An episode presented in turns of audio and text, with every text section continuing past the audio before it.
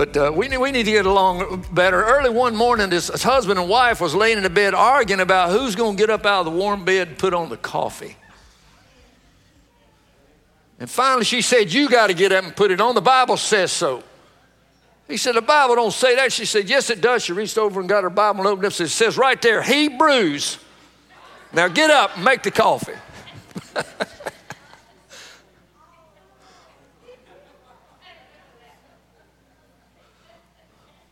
There's just something about human nature. We're always waiting for someone else to do something.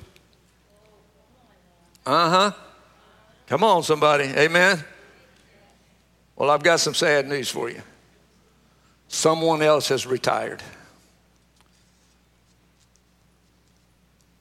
Someone else has retired. For many, many years, as part of this church, someone else did far more than the normal person's share of work. Whenever there was a job to do, a class to teach, a meeting to attend, a volunteer needed to help to do those unpleasant tasks. Everybody said, let someone else do it. Whenever leadership was needed, this wonderful person was looked to for inspiration as well as results. Someone else can work with that group, we would say. It's common knowledge that someone else was among the most generous givers. Whenever there was a financial need, everyone assumed that someone else would make up the difference. Now someone else is retired. We wonder what we're going to do. Someone else has left us this wonderful example to follow, but who's going to follow it? Who's going to do the things that someone else has always done? And most importantly, we need to, we need to do it right. Come on, whatever we do, we need to do it right. We don't want to be like the husband and wife that's on the bicycle built for two, and they're riding up the hill, and the husband's in the front, and he's just pedaling for all he's got, and he gets to the top of the hill, and he says, Whew, man, that sure was hard. She said, It sure was. Said, If I hadn't kept the brakes on, we might have rolled backwards down this hill.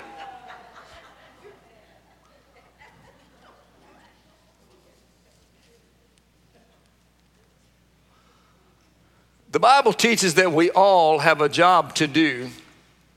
And if you're like most people, a lot of times we're waiting for someone else to do it. But I just want to announce to you this morning that the position for someone else is open. If you turn with your Bibles with me this morning, look to the book of Ephesians, chapter 4. Ephesians chapter 4, beginning at verse 1.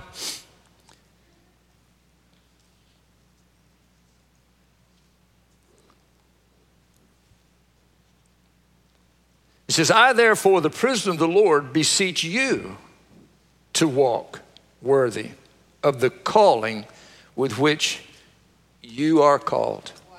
Yes, Look at your neighbor and say, You're called. Then look at yourself and say, I'm called too. I beseech you, but as a prisoner of the Lord, to walk worthy of the calling with which you are called,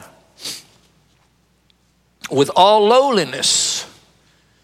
In other words, do the things that God has called you to do with humility. Don't go tooting your horn about look at what I did and how sure wouldn't have got done if it hadn't been for me and Nobody else is helping, but I came to. No, you do it. Don't let the Bible says, don't let the left hand know what the right hand is doing. The Bible says, if you stand and boast about the things you've done, then you have your praise. But if you do it in secret, then you will be praised openly by God. So you do it with humility, with lowliness. Don't be haughty about it. Then he says, and do it with gentleness. In other words, don't be pushy and demanding criticizing others that don't do it your way. You want to be gentle about how you do it. You don't want to force people to see it your way and do it your way. You do what you do and you do it with gentleness and humility. And it says to do it with long suffering. Other people may not work at your pace.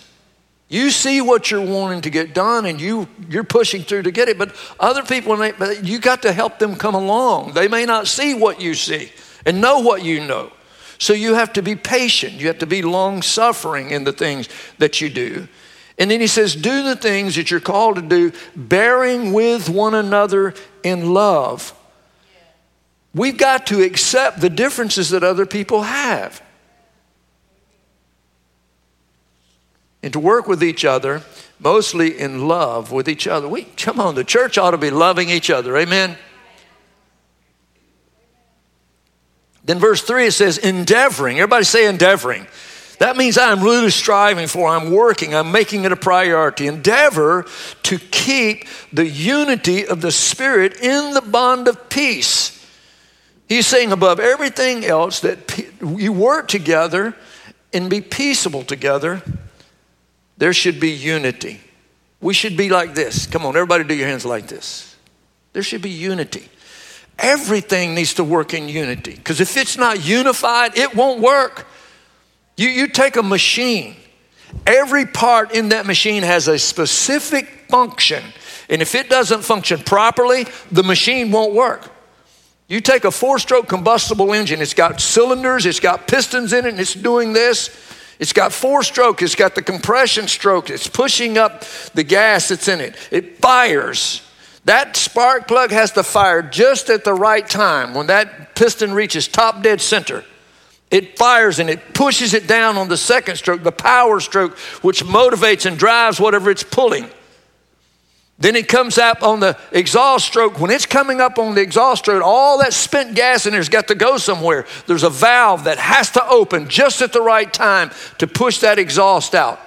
Then it closes and another valve opens to let the gas in to suck in more gas on the intake stroke. Then that valve has to close for the next compression stroke, and it keeps doing that over and over and over again. If that thing throws a rod, you ever heard of an engine throwing a rod? The rod breaks. One part, just one part of that machine malfunctions. The whole thing stops. Your car, brother, you throw a rod in your car, it's done. There's nothing else on that automobile going to work because one part is not doing its part. You got to be unified. Every part needs to supply what it's supposed to do and do what it's supposed to do if the machine's going to work. If, and the same thing is true with your body. Uh, my, my daughter-in-law one time she dislocated her shoulder anybody ever had a dislocated shoulder chelsea you know what i'm talking about Gina. you remember she dis oh my goodness that's painful and brother, I'm gonna tell you, you don't have to dislocate your shoulder, just hit your finger with a hammer. Huh? That little bitty thing right there. Just hit that with a hammer, that one teeny itty bitty little thing, and the whole body is malfunction. Amen? Because we, all, we need it all working together. Verse 4 says, There is only one body, there's one spirit. Just as you were called in one hope of your calling. There's one Lord, one faith, one baptism, one God and Father of all, who is above all and through all, and He is in you all. But to each one of us, grace was given according to the measure of Christ's gift. Now, I bolded that. You ought to underline that. Grace was given according to the measure of the gift that Christ has given you. Someone said to me this week, said, Pastor, I don't know how you did it. I don't know how you do it. We, we got some sad news. I'm, I'm, I'm working out in the shop and I get a phone call. It's a, it's a Louisa County deputy. He says, I'm at the house of one of your church members, and one of your church members has passed away. And his wife has asked me to call you. Preston Travis died this week. We know him as Buddy.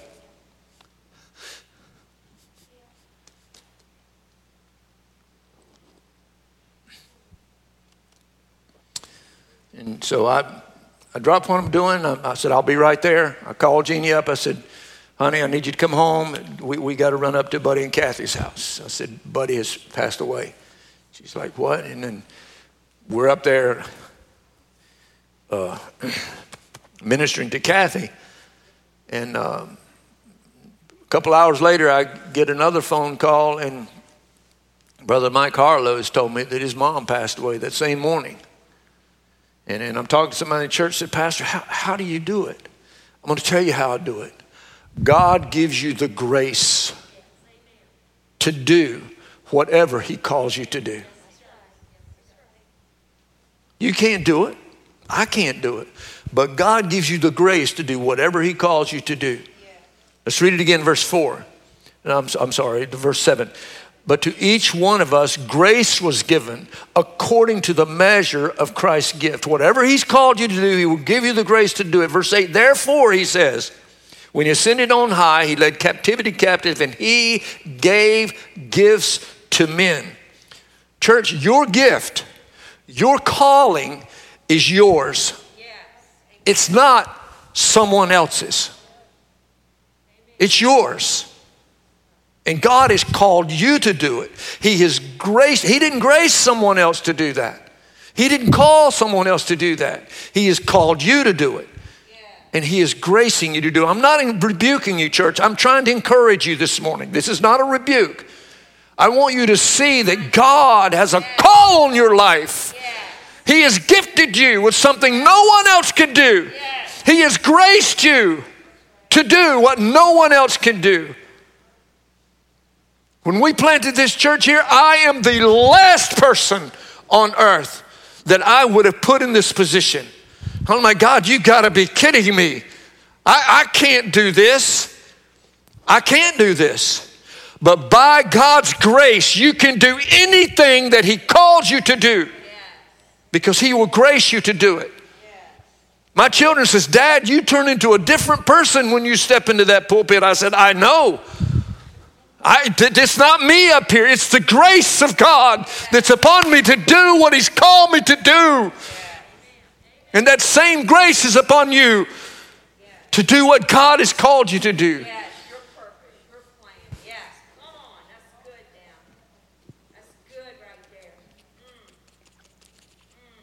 Verse 11, he says, And he himself, God, gave some apostles and he gave prophets and evangelists and pastors and teachers for the equipping of the saints for the work of the ministry.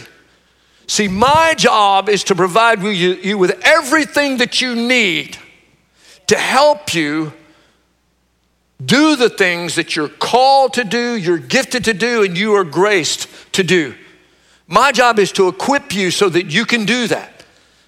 That's why we're here this morning. That's why we are looking at this precious sacred book, because this is what equips us.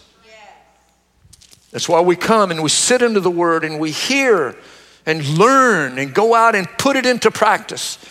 Church, I pray that each and every one of us will be doers of the Word, not hearers only, deceiving our own selves. We don't want to be a forgetful hearer. We want to be a doer of what God has called us to do. Amen? Verse 12, he says, For the equipping of the saints, for the work of the ministry, for the edifying of the body of Christ. Your job is to edify. The word edify means to charge up, to build up the body of Christ.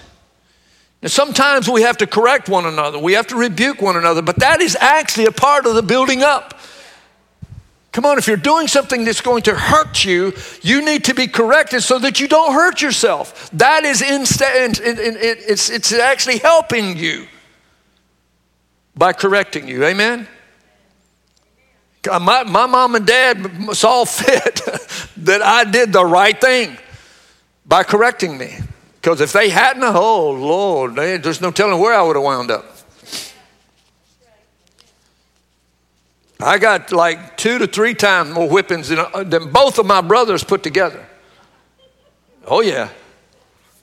I'd ride home from church and I'd be sitting on mama's lap saying, I was your good little boy today in church. And she's like, she'd give me a choice between the belt or the switch when I got home. Because she's like, when you get home, you're getting a spanking. And she kept her promise. She didn't lie about that. Verse 13 says, Till we all come into the unity. Everybody say unity of the faith and the knowledge of the Son of God to a perfect man, to the measure of the stature of the fullness of Christ. That we should no longer be children tossed to and fro and carried about with every wind of doctrine by the trickery of men in the cunning craftiness of deceitful plotting. In other words, we need to be unified, church. You need to be connected to the body of Christ because there is a spiritual power that wants to divide and conquer. When you're separated from the body, you are you've been you're defeated. You're defeated. So God called us to be in unity. Verse 15, but speaking the truth in love, we may grow up in all things unto him who is the head, Christ, from whom the whole body joint, joined and knit together by what every joint supplies. What that's talking about is every single part, it has its part. And if one part doesn't do what it's designed to do, it can malfunction the whole thing. Every joint supplies according to the effective working by which every part does its share. It causes growth of the body for the edifying of itself in love. Father, we thank you for your word this morning.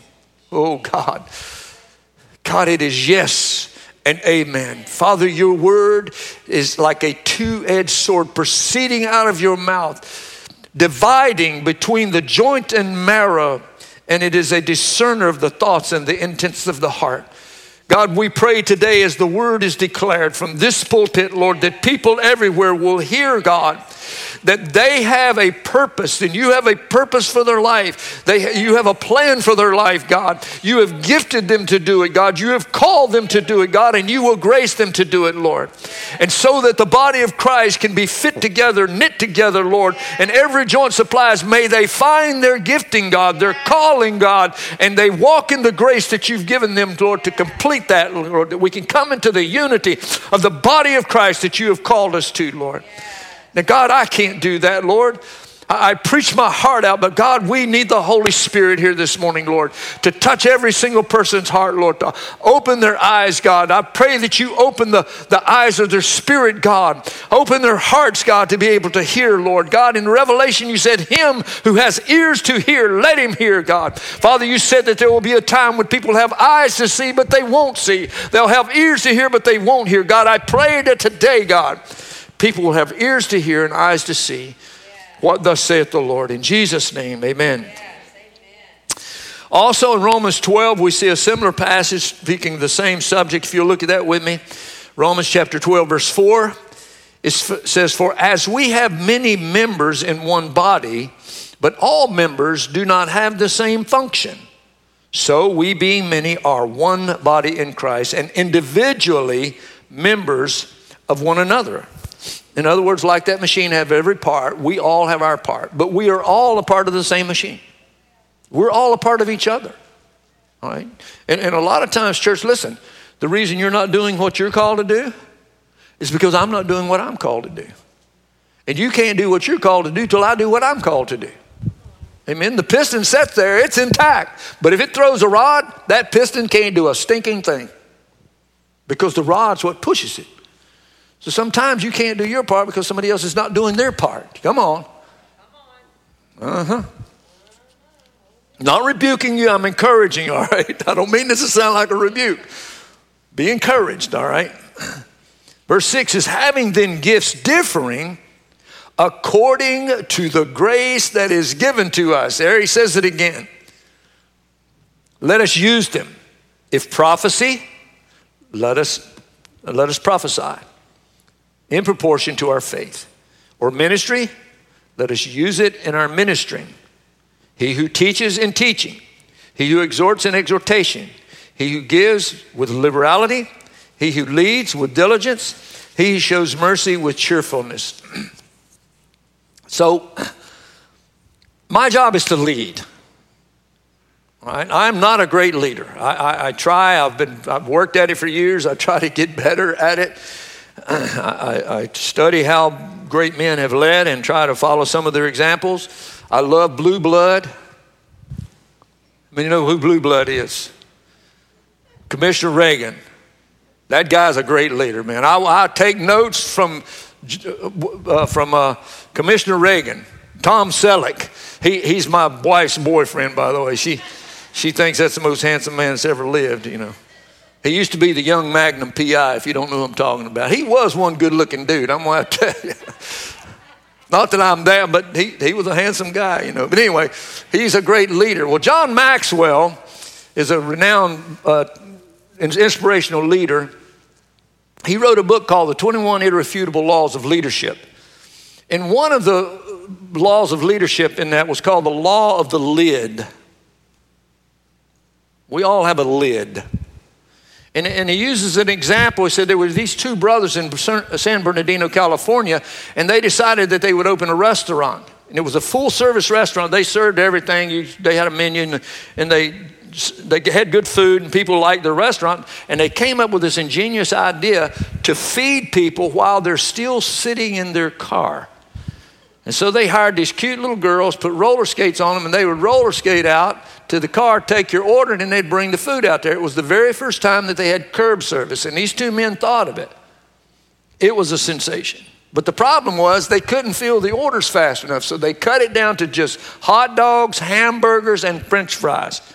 And it was still a booming success. People had never been able to just drive up, get a meal, and sit in their car and eat. This was like awesome.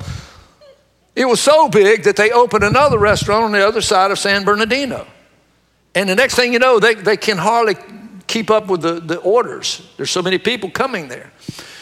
This investor came to them and said, Sir, I want to take your idea and take it nationwide. And they laughed at him. They said, Nobody knows us outside of San Bernardino. He said, Well, I will buy the franchise from you. And they sold him the franchise for just a couple million dollars. They were the McDonald brothers. And this man someone else, everybody say someone else, took their idea and went nationwide with it. And we still have McDonald's around today because they had a law. It was the law of the lid. They didn't believe that they could do any more than two restaurants in San Bernardino. Church, let me tell you something. You have a lid. What is your lid?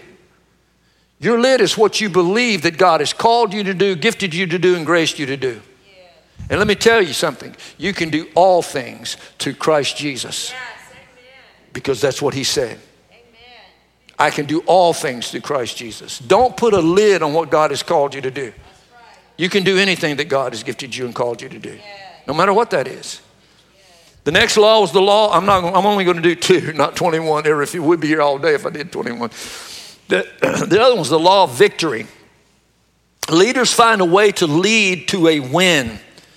We find in Ephesians chapter 4 and Romans 12 that he's teaching that every joint supplies. And I want to help you to find your gift and use it. Well, to do that, you have to have a leader that leads you into a place where you can win. We use an example as Abraham Lincoln, his leadership style. Lincoln delegated authority and he gave credit to his leaders. He didn't always have to be right, when Grant marched on Vicksburg and won the victory there, Lincoln actually disagreed with his strategy. But after Grant won the victory there, Lincoln said, quote, I never had any faith except the general hope that you knew better than I. I now wish to make the personal acknowledgement that you were right and I was wrong. Come on. He let them lead even if they fail. One way that I lead in this church is I give people an opportunity to serve in a ministry, I delegate them the authority to do it, and I let them do it. Sometimes, even though I know they're probably not going to succeed. This one time, God, I was looking for somebody for a particular position. I sat down at a table across from this young man, and God said, He is the man, hire him. And I did. In the natural, it was the worst decision I ever made. And brother, let me tell you something, I had bullet holes everywhere in me trying to defend this guy and what he was doing. Because you talk about a failure, it was huge. But had I not called him and hired him, we would have not had our worship leader that we have today. So when I look back at the whole picture, hiring that person was what brought this person. And this person would have never been here had I not hired that failure. Sometimes you can't look at what's happening right there and, and judge the whole. You have to let God do what He does, and sometimes it looks like a failure. Sometimes you have to let people fail without fearing how it makes you look. They learn from that. The only hope that you have is that others will understand your leadership and they will trust that there is a good reason behind your actions. Come on, sometimes the church board and I, we sit down and make decisions that we just hope that you trust we're doing the very best that we know how. and, and we're going before God, amen? And, and sometimes we make a bad decision, and it, there's no perfect people in this world, amen? And it fails. But even that we learn from. How many of you have ever failed at something? If you didn't learn anything else, you learn one thing. I will never do that again. Huh? Come on, stick your finger in a light socket one time. I mean, even a monkey will learn. Mm-hmm. Abraham Lincoln, he delegated authority, he gave credit to them. But his opponent, Jefferson Davis, he micromanaged everything. He felt that he was right and that was enough. He used excessive shares of his energy and contingent argument to prove that he was right. He always had to be right. Church, I can tell you right now, a micromanager will never succeed. Because if you're gifted at something, you're talented at something, you're grace at something, and I'm over here trying to tell you how to do it, all I'm doing is limiting you and insulting you. I want to give you the opportunity to do it, and you. There's people in our in the leadership that's under. The one thing I've learned is you surround yourself with people that do things that you can't do, that know things that you don't know. The, the, the, young man that's running these cameras right now and set up all this technology and this media ministry that's in here, I would not begin to try to tell him how to do that. Because all I would, and I've told him this, because he, he'll come and say, How do you want this and this? And I'm like, Brother, look, I, if I tell you to do this, this, and this, all I'm going to do is put you in a box. Because you understand so much more about that than I do. You go with God, brother.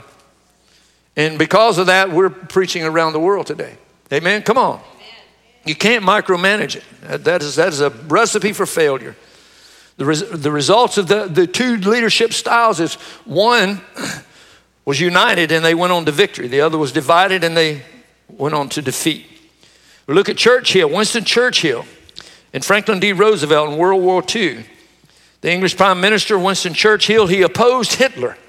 He urged the House of Commons in 1932 and 1938 to oppose the Nazis and Hitler.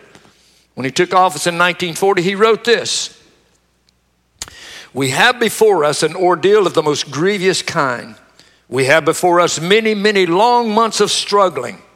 You ask, What is our policy? I will say, It is to wage war by sea, land, and air with all our might and with all the strength that God can give us to wage war against a monstrous tyranny never surpassed in the dark, lamentable catalog of human crime. That is our policy. You ask, what is our aim? I answer you with one word victory. Victory at all costs. Victory in spite of all terror. Victory, however long and hard the road may be, for without victory there is no survival. Yes, amen. Church, Winston Churchill was a great leader. But he would have been a failure without the United States of America. Enter Franklin D. Roosevelt. Come on, every part has its job to do. He needed another part in that machine, and it was called the United States military. FDR had already won the victory over polio. He'd already pulled the United States out of depression.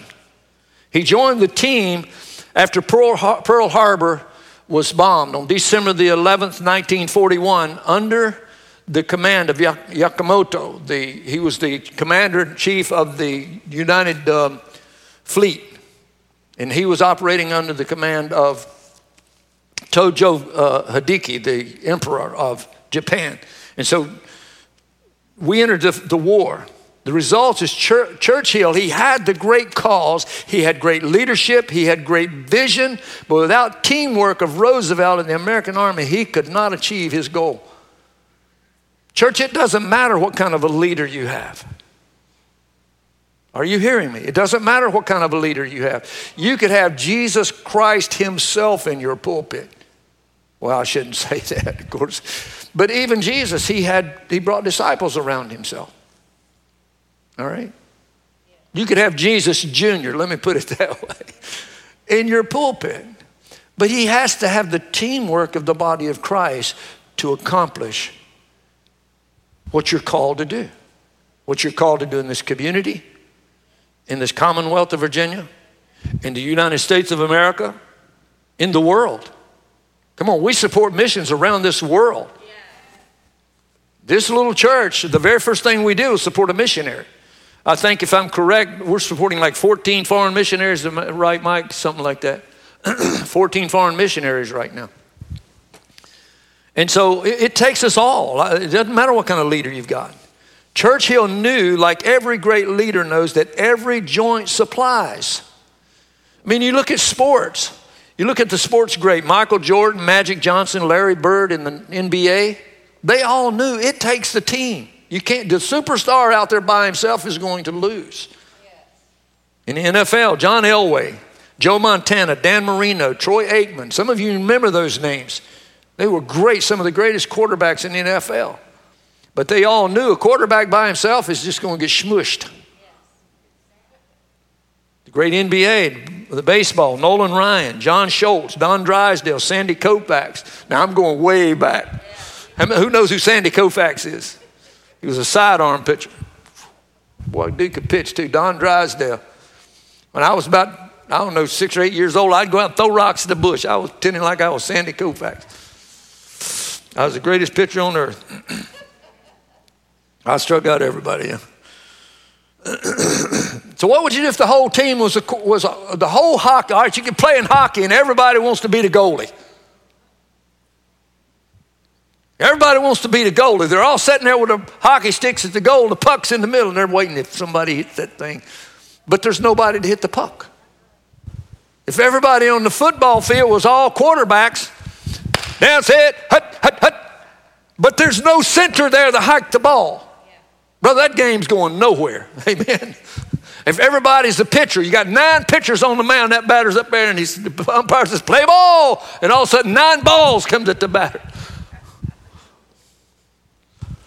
I mean, that's, that's silly stuff, I know. But sometimes we just don't understand the game. Do, you understand the game? in, the, in the body of Christ, excuse me. Sorry, excuse me. In, in the body of Christ, sometimes I don't think we understand the, the principle of the game, what we're called to do. We're called to build the body of Christ, we're called to win the lost. We're sort of like the boy who took his girlfriend to the football game. She'd never been to a football game in her life. And about halfway through, he said, How you liking the game? She said, Oh, it's great, man. All those big buff football players out there, they're crashing into each other. Said, but I just don't get it. She said, What didn't you get? He said, Well, she said, when they went out there at the beginning of the game, they flipped that coin and the other team won the coin and said, for the rest of the game, they kept saying, Get the quarterback, get the quarterback. She said, What's the big deal? It's only 25 cents.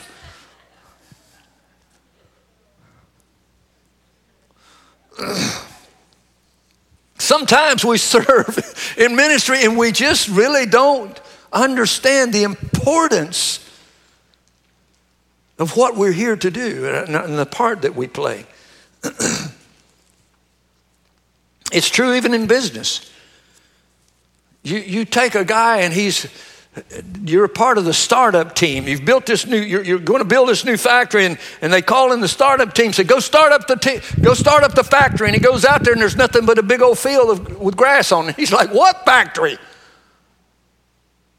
The startup team is no good until you first get the earth movers out there and start moving the, the dirt. And then you got to do all the underground work, all the underground piping and the drain systems and all the electrical and all the ground wire system. And then you got to dig down and then you got to call the rod busters in and put, put in the rods. And then you call the concrete men and pour the foundation. And then you got to call the iron workers in and start setting the steel. And then you call the pipe fitters and the electricians in and start running all of that. And then you call the instrumentation guys in and all the, the electronic technicians in and you get everything, all the brains of it working. And then you, then you get your punch list crew to come in and see if you've forgotten anything. And then you get your, your testing crew comes in and they start charging the lines to make sure you don't have any leaks and they're throwing breakers to make sure all the there's no wires crossed and then you get your startup crew they finally come in and they start starting this machine up but church it takes all of those things to make it work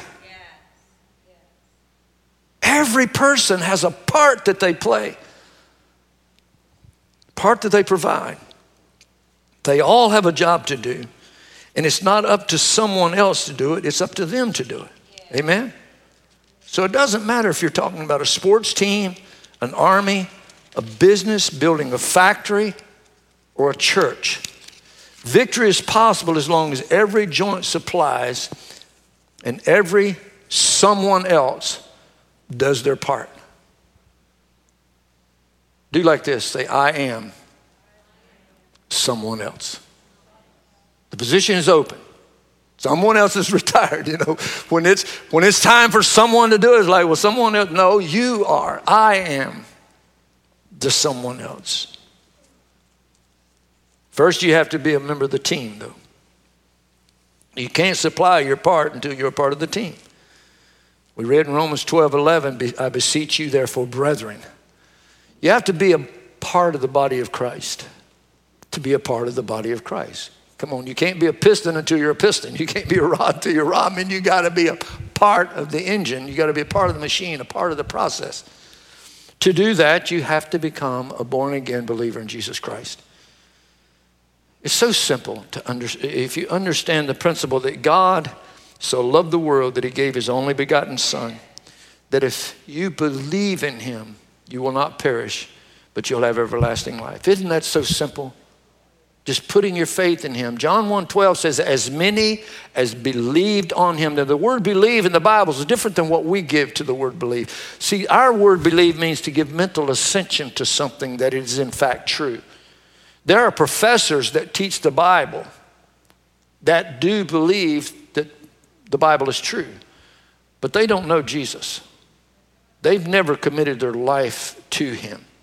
They've given mental ascension to Him, but He's never become a part of their life. The word believe in the Bible means to give your wholehearted life and commitment to what you believe. And the Bible says, as many as believed on him, to them gave he power to be the sons of God, even those that believe on his name. So when you put your tra- trust and faith in Him, you become a part of the body of Christ. You're then brothers and sisters in Christ. And many of you know that, but there's people listening today that don't know that, church. And everybody needs to know if you just, and it's just that simple. It's like, well, if you just leave them there, they're, they're not going to know what to do. Well, they're babes in Christ. Babies don't know what to do, but babies grow as they're fed, all right? And so that's a starting place. Just Put your trust in Jesus, that He came to die for the sins of men if you will just trust Him. A lot of people, it can be as simple as God, I don't know anything about you, but I just, Jesus, if you're real, I ask you to come into my heart. I give my life to you. And God, I believe that God meets every person wherever their faith is. He meets them right wherever their faith is. Sometimes we put more restrictions. We make it so hard to get saved that nobody could get saved. Amen. Amen. Come on, somebody. So, both of the scriptures we, we read said that God gave gifts unto men. Oh, I'm sorry.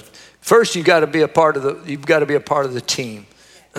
what qualifies you to be a part of the team is that you you become a born again child of God. The next thing you know, need to do is you need to be connected to the body because every joint supplies, every, every part of your bone structure, there's a joint that connects it.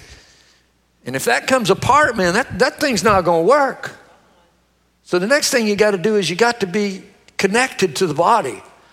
In church, I'm going to tell you, there is an all out attack against churches. And I believe, in response to this COVID 19, has become a divisive thing in the body of Christ.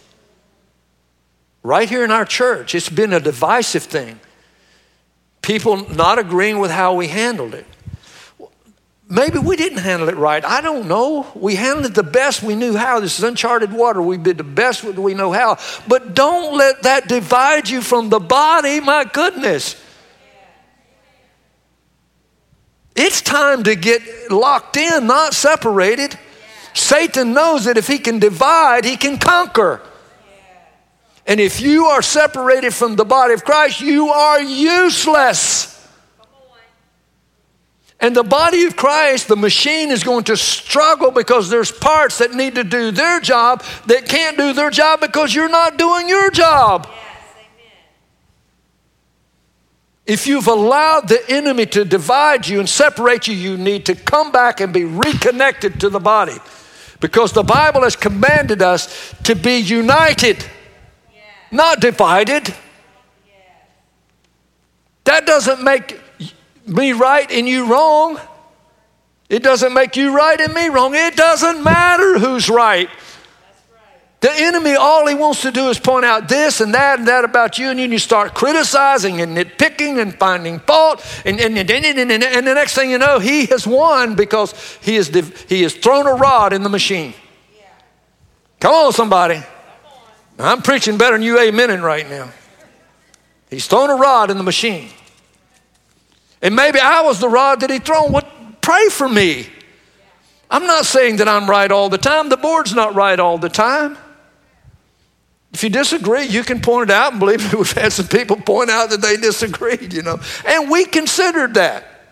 We're not always, we didn't just say, well, we're right. And there. No, we, there was one situation, we spent weeks investigating a complaint to make sure that what we were doing the right thing and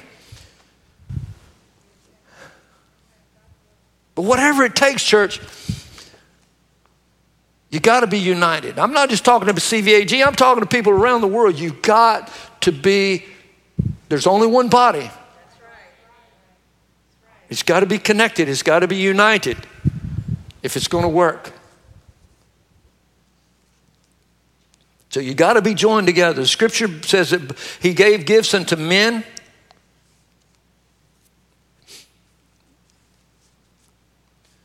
He gave the fivefold ministry, as we've seen, those, those are the ones that leads the team to victory.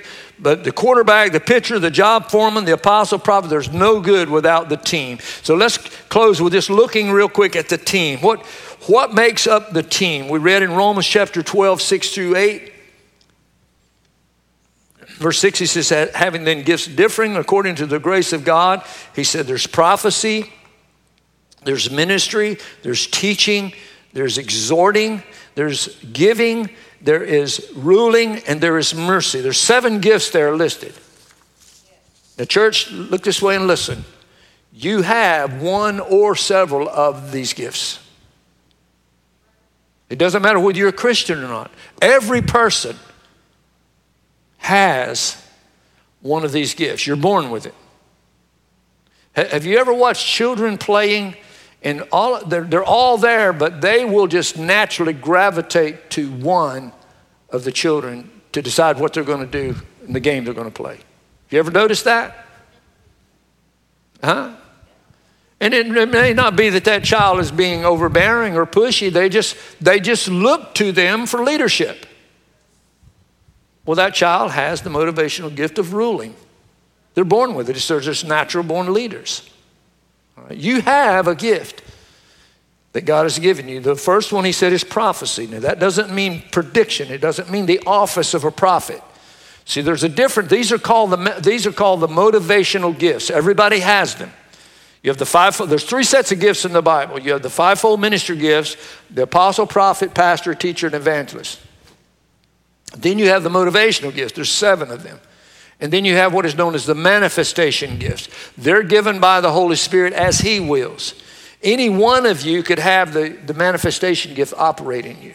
If the Holy Spirit comes upon you and He gives you a word of knowledge, you will have a word of knowledge, and you give that word of knowledge. Or a word of wisdom, or prophecy, or tongues and interpretation, healing. All right, those are the manifestation gifts. What we're talking about right now are motivational gifts. Every one of you have one of these. Now, the, the, the, the fivefold ministry gift of a prophet is a office of the prophet. He just operates or she operates in the prophetic realm. This is not necessarily talking about things in the future. This is people that can just read situations and atmosphere and stuff. They, they just have a sense about them. They're making manifest the secrets of the heart. People with this gift just seem to have an intuition about other people and situations. They sense if things are real, if they're authentic, or if they're presumptuous, or, uh, or, or what's, what's the word? If they're disingenuous. They just have a sense about them. They can, they meet you, and no matter what kind of a facade you're putting on, they can just read your mail whether you're real or not. Huh? Come on. And they may not reveal to you that they know that you're being disingenuous, but they know because they have the motivation, and they're not, listen, they're not just being critical. They can't help it. God has just given them, they have the motivational gift of prophecy. They just can read it. It's an inspiration to, they are inspired by God to deliver warning, exhortation, and instruction. They're the person in the group says, you know, I don't know, guys, but I just something is telling me that this is a really bad idea. And you need to tune in. If you know that person's motivational gift is prophecy, we need that in the body of Christ. If they're saying this is a bad idea, we probably need to take a step back and say, you know what, we need to look at this again. This may not be a very good idea because God is using that part of the body to help us do what we're called to do.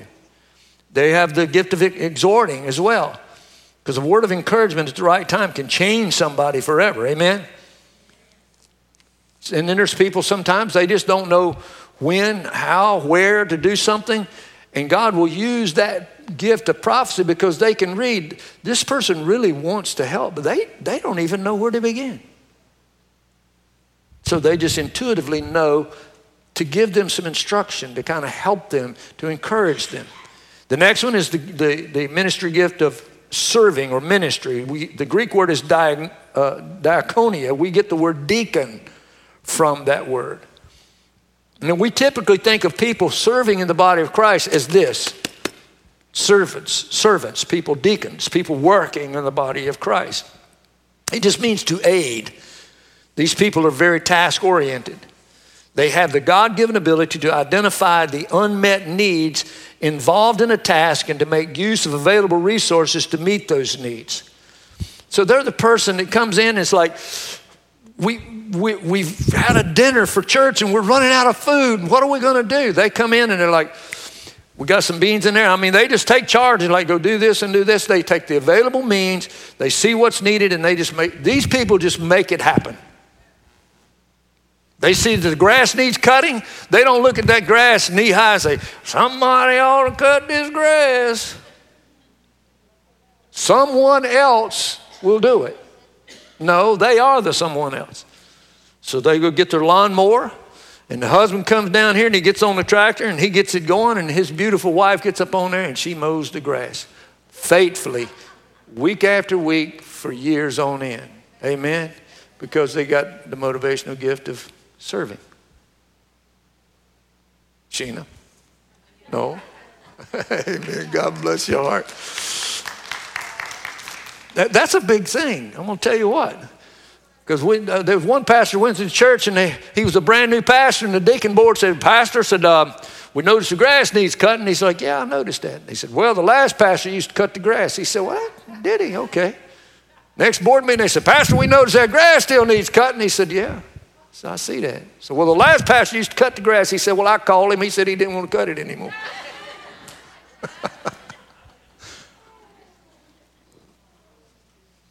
Martha is the example of the server. She just, Martha gets a bad rap because Mary said, Martha said, Jesus, tell Mary to get up and help me. Well, she saw that these people are here, they need feeding, and she's going about doing what she was called, what she's gifted to do. Jesus wasn't rebuking Martha. He just said, Look, Mary has chosen the better thing to sit and listen to me right now. And what he was saying, he said, Martha, Martha, you, you are busy about many things. And he was saying, Look, it's all right for you to take a break, Martha. He's not saying don't fix the food.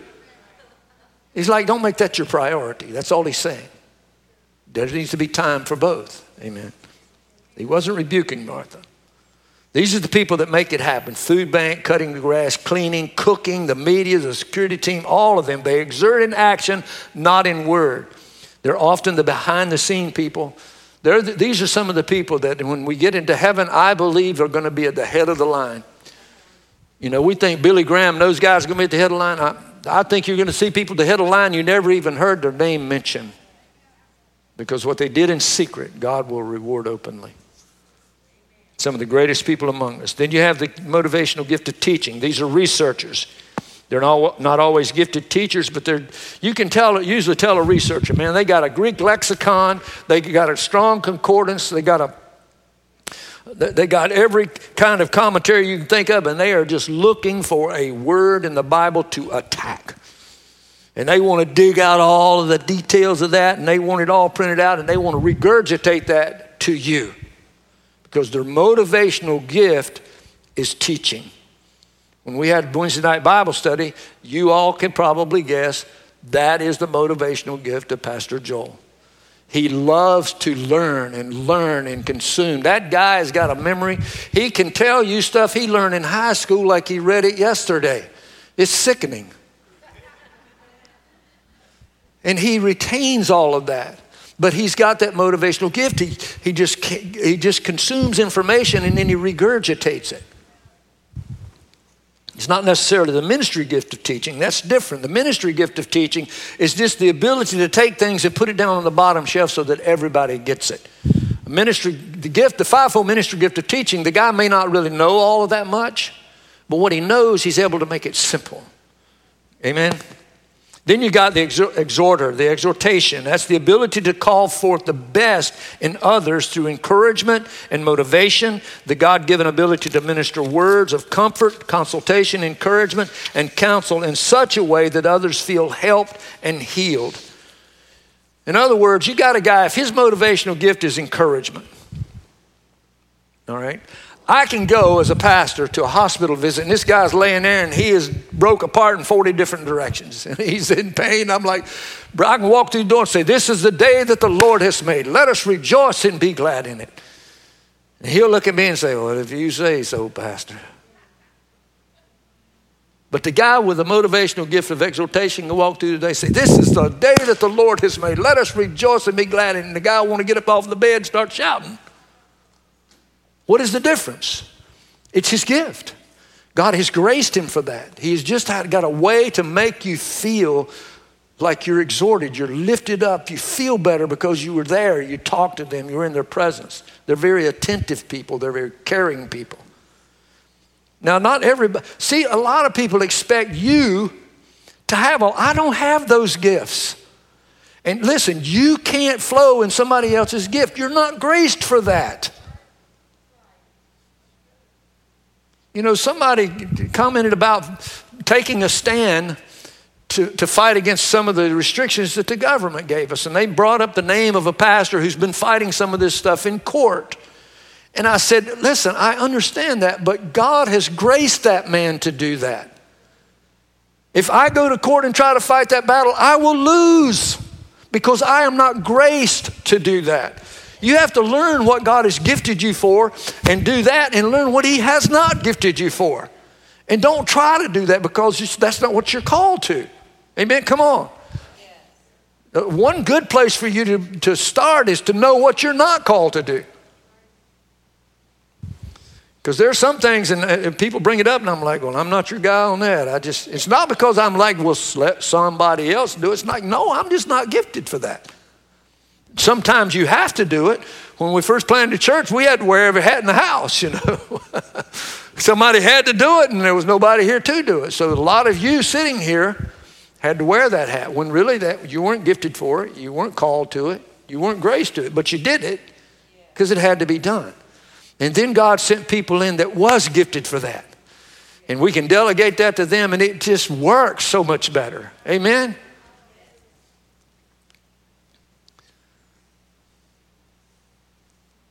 These people are just very tender-hearted. They're soft-spoken. They don't always use good judgment, though, because they see the best in everybody. Barnabas, you know, he's wanting to bring John Mark, but Paul says, no, John Mark's not coming. Well, Barnabas had the exhort, he had the gift of exhortation. He just saw the good in everybody. I have, I've had some issues with some of you that have the gift of exhortation. Because sometimes I had to be kind of stern with some situations, and they thought, Pastor, you're just being mean. I'm like, no, you're an exhorter, all right? You don't see bad in anything. I've got to deal with that. We can't let that go undealt with. But they don't want to deal with it because they just want everybody to just get along. Do you understand what I'm saying, church? Then you have the, the giving. God blesses these people. They have the God given ability to understand the material needs of others and then meet those needs generously. These people look for a worthy cause to give a generous gift to. Now, sometimes they're taken advantage of. And if you're a giver, listen, I want you to use wisdom because people will mark you. They realize you're a giver and they will exploit you.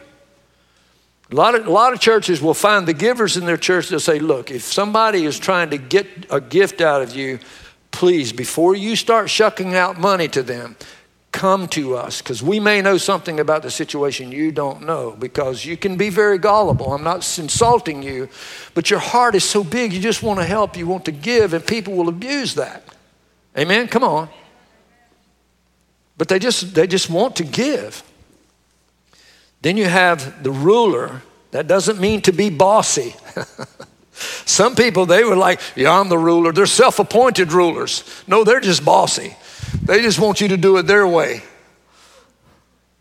You know, that, this is the kid that I told you when the kids are playing, they just naturally gravitate to. They just have the natural, God given gift to lead. And a lot of people are, they want to be self appointed leaders because they think they can do a better job. You're not doing it right. They got a better idea and they want to lead. And they think they're leading. Here's how you know if you're really leading or not look behind you and see if anybody is following. Huh? Come on. Because if there's nobody following you, you're just out for a walk.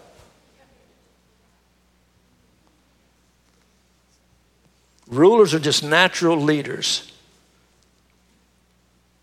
Rulers are not self appointed. A self appointed leader or ruler is we, we have Absalom in the Bible. If you know who that is, Absalom, the son of David, he appointed himself as the ruler. Korah, who withstood Moses, he appointed himself as the leader of the children of Israel. The earth swallowed up Korah. And Absalom was hung by his long hair because he was beautiful and he was stabbed through by the David's general. Usually things don't end well for people that are self appointed leaders, rulers. But the Greek word for ruling means they're not self appointed because the Greek word for ruling means to be put in front of or placed as head of, to take a position of standing over one, or one in which people have asked someone to take the position of ruler. They have the God given ability to set goals in accordance with God's purpose for the future and to communicate those goals to others in a way that they harmoniously work together for the glory of God. God just gives them grace to lead. They're not easily offended. Let me tell you something. If you want to be a ruler, if you take offense easily, you'll never make it. You'll never make it. Because one thing that goes with the office of leading, it is called the law of the whale. Anybody know what the law of the whale is? He who rises to the surface and blows gets harpooned. Amen. He who rises to the surface and blows gets harpooned. Then the last one is mercy. The gift of mercy is people that just have compassion on.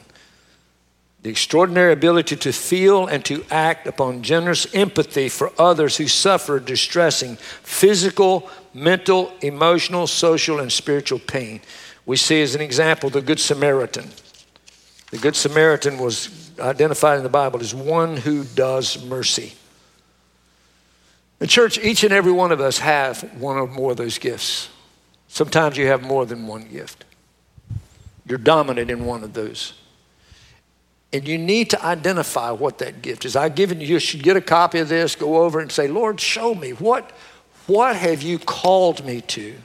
What have you gifted me for? What have you graced me to do? And start doing that. Because if the body of Christ is going to be unified, if it's going to work, every joint has to be joined together and it has to does its fair share, its part then the body will, it, will work. The machine will run well. Amen? Come on, amen? So I'm going to read it one more time and then I'm going to close in prayer. Hunter, if you guys would go ahead and come, please. I would like for, I would like for you to sing, Hunter, um, the song that you sang about uh, God's goodness that Brittany sang. Amen. That, that just ministered to me this morning. God is so good to us, isn't He? God is so good to us. Jeannie and I, every day we sit down and, and say the blessing over our food, I'm like, God, I can never, ever thank you enough. You are so incredibly good to us. God, better than we ever deserved. Whew. So let me read it again, and I think it'll have a different meaning. I, therefore, the prisoner of the Lord, beseech you to walk worthy of the calling wherewith you were called. to do it with all lowliness and gentleness. I'm reading Ephesians 4 1. gentleness with long suffering, bearing with one another in love, and endeavoring to keep the unity of the Spirit in the bond of peace. We've all got a job to do. Amen. We don't want to wait on someone else to do it. I am the someone else. You are the someone else. Would you stand with me, please?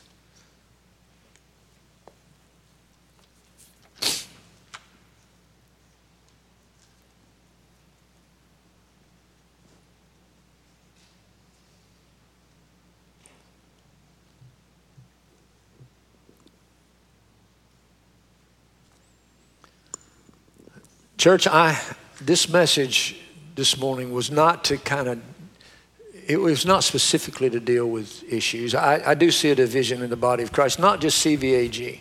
Churches around the country partly have gotten out of the practice and the habit of attending church because of the, the pandemic.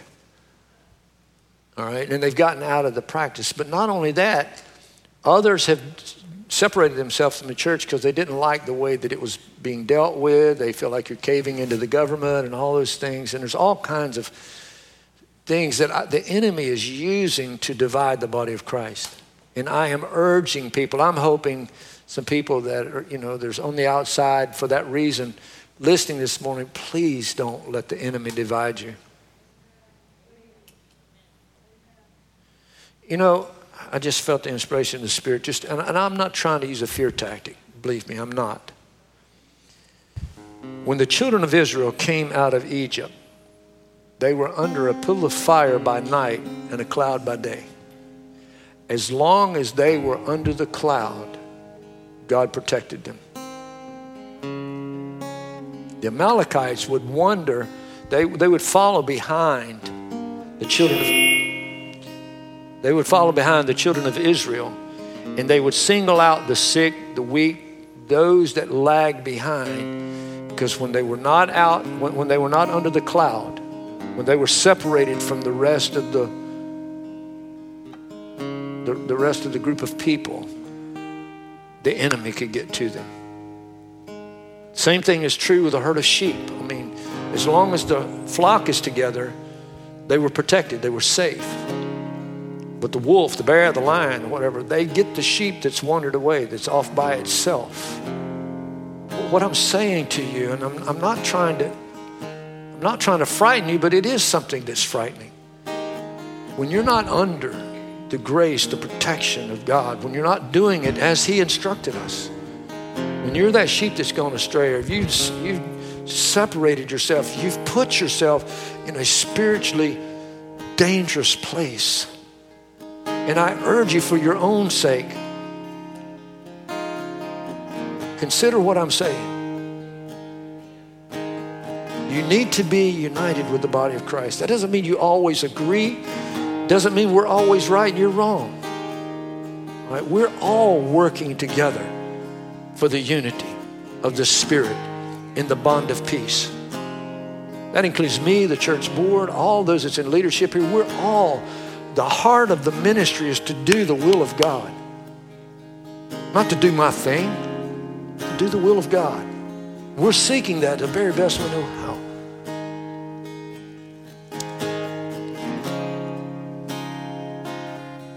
And we all got a job to do to make that work. So if you're thinking, well, someone else will do it, just remember, I am the someone else that's going to do it. Throughout church history, great men and women have answered the call. Many of those people will never be known or seen, never be recognized in this lifetime. But they didn't wait for someone else. Abraham was called, he didn't wait for someone else. He went and did it. Moses, even though in the fiery bushes he said, Go and set my people free, he didn't want to do that. He said, God, send Aaron. I'm slow of speech. I can't do this. Let, let me tell you something. If you're thinking, I can't do anything for God, you're in good company. Because there's a lot of people in Scripture, and the man that stands before you said the same thing for many years I can't do this. But again, I say to you, God will give you the grace to do anything that He gifts you, that He's called you to do and gifted you to do. You can do it. Because it's not you doing it, it's the grace of God on your life that will do it through you and for you. So Moses stepped out in faith and he set the children of Israel free from their captivity. Gideon's hiding in a wine press, threshing his wheat. God called him a man of valor. He was a coward. He was hiding in sheepish secrecy. But God didn't see him that way. You might see yourself as I'm, I, I don't want to take on the enemy. God looks at you and says, Hail, thy mighty man of valor. Hail, thy woman of great strength and nobility. Rise up and take your place and do what I have called you to do, and I will gift you and grace you to do it. So Gideon took 300 men and defeated an army with so many camels they couldn't even number them. 300 men. They were outnumbered like a hundred and something to one. Never even raised a sword. Stuck a lamp in a pot and a shofar, and they broke the pot and blew the shofar. Drove the enemy crazy. They started killing each other, and they just sit there and watched the chaos. Went down, picked up the spoils.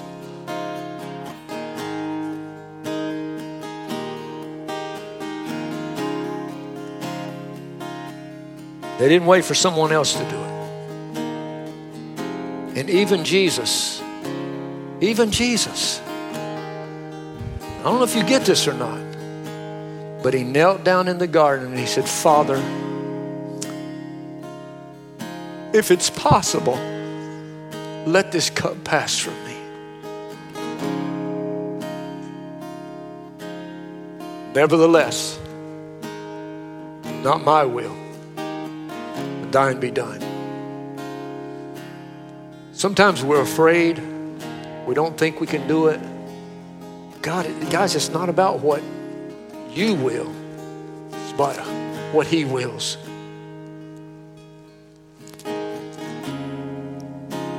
This ministry has been victorious over the years because many of you standing here this morning, and some that's maybe not even here, answered the call and you stepped up and took your place and you did what God called you and gifted you to do. That's why you see minister that has succeeded in an area where many ministers have attempted and failed. We've been here for 22 years now, and I'm not boasting. Please don't misunderstand what I'm saying. If I'm boasting, I'm boasting on you and answering the call of God and the gift that God has placed in your life. Because this ministry would have never succeeded if it had not been for you who stepped up and said, I'm not going to wait for someone else to do it. I'm going to do it. Come on, church, you are that someone else. What are you doing for the cause of Christ? So if you hear someone say, well, someone ought to do this, if you see something, you're like, well, somebody ought to. Huh? How many times? Well, somebody ought to. We really ought to. Somebody. Well, God may have showed that to you for a reason.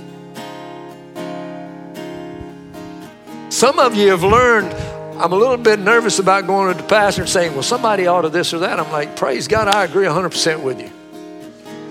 When do you want to start? Because if God showed it to you, there's a real good possibility that you are the one that God is calling to do that thing. You say that I can't. When you say, Nevertheless, Father, not my will, but your will be done. Because you can do all things through Christ who strengthens you. Amen. Amen. Let's bow our head and pray. And I'd like to sing one more song, and then I'm going to dismiss you about the goodness of God. Because He is good. And He'll be good to you in everything that you do. God will continue to be good to you. I believe that. Kathy, we're praying for you this morning. Mike, we're praying for you and your family this morning. Those that are grieving, but you need to know God is still good. He is still good to you. No, God, we, we thank you for Buddy, God. We thank you for the, the just the heart that he had, God. He was humorous. He liked to joke, God. He was he was a good man. Kathy will freely tell you, and Buddy would freely tell you, she said, We didn't start out on a good foundation. What a tremendous testimony of redemption that she and Buddy and their family have, Lord. As I, as I sat there, Jeannie and I went to their home, Lord, expecting to be a blessing, and we were blessed, Lord, as I listened to her sons and, and Buddy's son, Lord, as they gave the testimony of how God just redeemed their life. And what an amazing story, Lord. You're so good, God. You're so good. Lord, we'll miss Buddy. Father, I pray that you continue to strengthen his family, Lord. Strengthen Kathy. Lord, we pray, God, for Mike and pray for his family, Lord, as they're mourning the loss of his mom. God, she lived a long, long, full life, Lord, but she had a lot of struggle and battle at the end. But Lord, you've taken her to her reward, God. She's in a place of rest, Lord. We can rejoice on that because, Lord, you said that we don't mourn like those that have no hope. Because, Lord, we do have hope. And then, Father, we thank you for Central Virginia Assembly of God. Lord, we thank you for what you've done here, God. We thank you for what you're doing. And God, by faith, we thank you for what you're going to do, Lord.